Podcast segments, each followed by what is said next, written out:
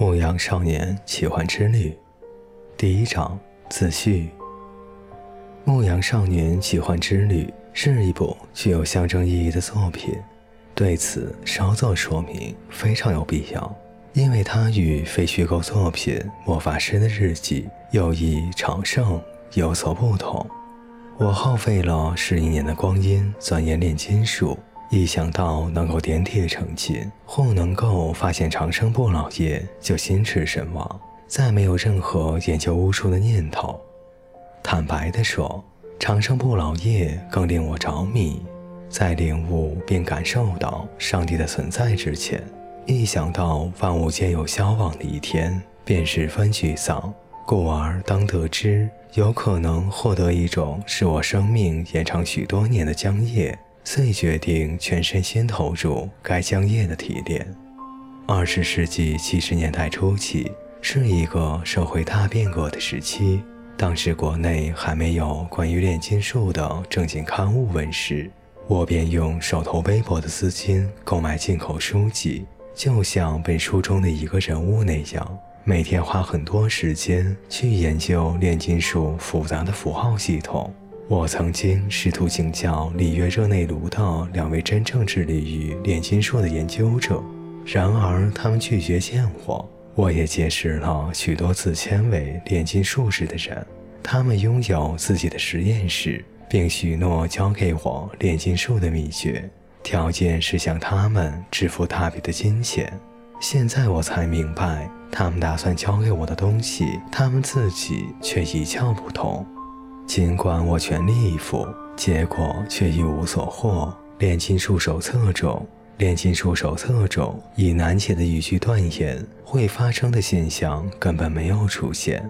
手册中是一大堆数不清的象征符号，有龙、狮子、太阳、月亮和水星，而我一直有一种误入歧途的感觉，因为它象征语汇使人误读的可能性极大。由于事情毫无进展，我失望至极。在一九七三年做了件极不负责任的事。那时我受雇于马托格罗索州教育厅，在该州教授戏剧课程。于是我决定在戏剧实验课上利用一下我的学生。实验课题为翡翠板。这种行为加上数次陷入魔幻术的泥浊。第二年，我便亲身体会到“种瓜得瓜，种豆得豆”这句俗语的真谛。我所有的努力皆付诸东流。此后的六年间，我对有关神秘领域的一切说法都持怀疑态度。在这段精神放逐时期，我学会了许多重要的东西，比如最初发自内心拒绝的东西，如今却奉为真理。不应该逃避自己的命运。上帝有时很严厉。却也无限的慷慨。一九八一年，我接触到拉姆教派，并认识了我的师傅。他后来引导我重新回到被我设计的道路上。在他用自己的方式训练我的同时，我又开始独自钻研炼金术。一天晚上，在一节令人精疲力尽的传心术训练课后，交谈当中，我问起为什么炼金术的语言那么空洞，那么复杂难懂。有三类炼金术士，我师父说道：有的说话空洞，是因为他们不了解自己所说的事情；有的是因为他们了解自己所说的事，而且还知道炼金术的语言针对心灵而不针对理智。那么第三类呢？我问道。他们从未听说过炼金术，但却在生活中发现了点金石。从此，我师傅决定教我炼金术。他属于第二类炼金术士。我发现炼金术的象征语汇虽然令我恼火，那么茫然不知所措，却是领悟世界灵魂和各种所说集体无意识的唯一桥梁。我发现了天命和上帝的神迹，然而我的理性推理却拒绝承认其真实性。因为它过于简单淳朴，我发现获取原晶不是少数人的事，而是所有世人的目标。很显然，原晶并非总装在一只小瓶子里，以泡在液体中的卵状物形式出现。毫无疑问，我们大家都能够摸索到世界的灵魂。因而《牧羊少年奇幻之旅》是一部象征性的作品。遍览其章，除去转述我所学的一切，我还试图向海明威、布莱克、博尔赫斯、马尔巴塔汉等伟大作家致敬。他们成功理解了宇宙语言。为了使这篇自序圆满结束，也为了说明我师傅论及第三类炼金术时想要表达的意思，很值得回顾一下他本人在实验室里给我讲过的一个故事。圣母怀抱小耶稣，决定降临人间，并造访一座修道院。神父们全都非常自豪，他们排起长队，依序走到圣母面前，表达他们的尊敬。一位神父朗读了美妙的诗篇，另一位神父展示了他为圣经绘制的彩色插图，第三位神父背出了所有圣徒的名字。神父们如此这般，一个接一个地向圣母和小耶稣表达敬意。队伍末尾是一位在修道院中地位最卑微的神父，他从来没有学习过那个时代智慧经典。他的父母都是普通人，在附近一个旧式的马戏团里工作。他们教给他的全部手艺就是空中抛球等杂耍。当轮到他的时候，其他神父就想结束这场表达崇敬的活动了，因为那位杂耍艺人没有什么重要的事情可说，况且还有可能玷污修道院的形象。然而，这位神父内心深处同样有一种为耶稣和圣母奉献点什么的强烈愿望。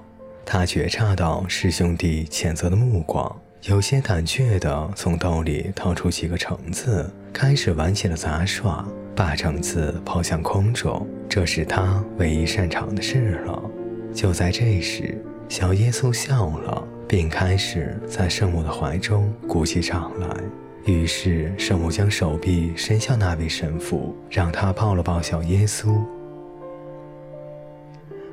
但是不可，但是不可少，但是不可少的只有一件：玛利亚已经选择那上好的福分，是不能夺去的。路加福音，是路加福音，路加福音。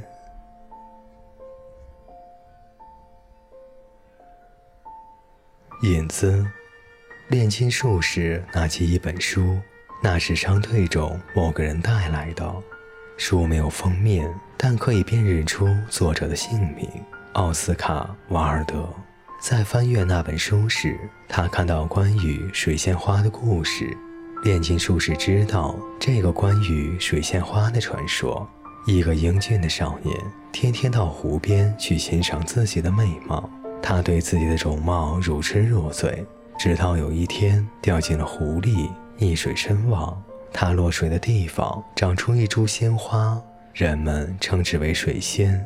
奥斯卡·瓦尔德并不是这样结束故事的。他写道：“水仙少年死后，山林女神来到湖边，看见一湖淡水变成了一潭咸咸的泪水。你为何流泪？”山林女神问道。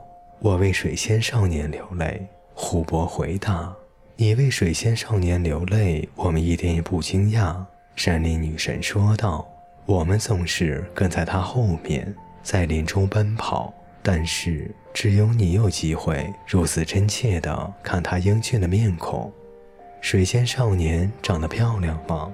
湖泊问道。“还有谁比你更清楚这一点呢？”山林女神惊讶地回答。他每天都在你身边啊。湖泊沉默了一会儿，最后开口说道：“我是为水仙少年流泪，可我从来没有注意过他的容颜。我为他流泪，是因为每次他面对我的时候，我都能从他眼睛深处看到我自己美丽的印象。多么美的故事啊！”炼金术士感慨道。